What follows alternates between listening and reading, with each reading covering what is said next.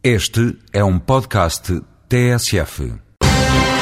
O ex-diretor de Tecnologias de Energia da Comissão Europeia, Pedro Sampaio Nunes, já aqui esclareceu que considera os biocombustíveis a alternativa mais viável ao petróleo. No espaço Voz Europa enumera as alternativas que podem tornar a União Europeia mais eficiente na produção de energia elétrica.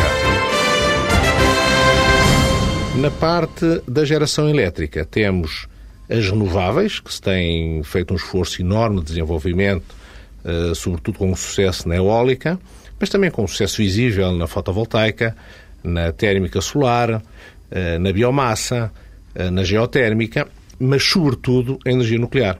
Porque a energia nuclear não tem os problemas das emissões e consegue ser muito mais poderosa que estas formas, que são formas mais difusas de energia, e a um preço muito competitivo. Por isso, na minha perspectiva, é inevitável que o futuro nos vai trazer bastante mais nuclear. Seja com as tecnologias atuais, seja com as tecnologias que estão em desenvolvimento e que poderão ser no futuro a fusão. Voz Europa, edição de João Francisco Guerreiro.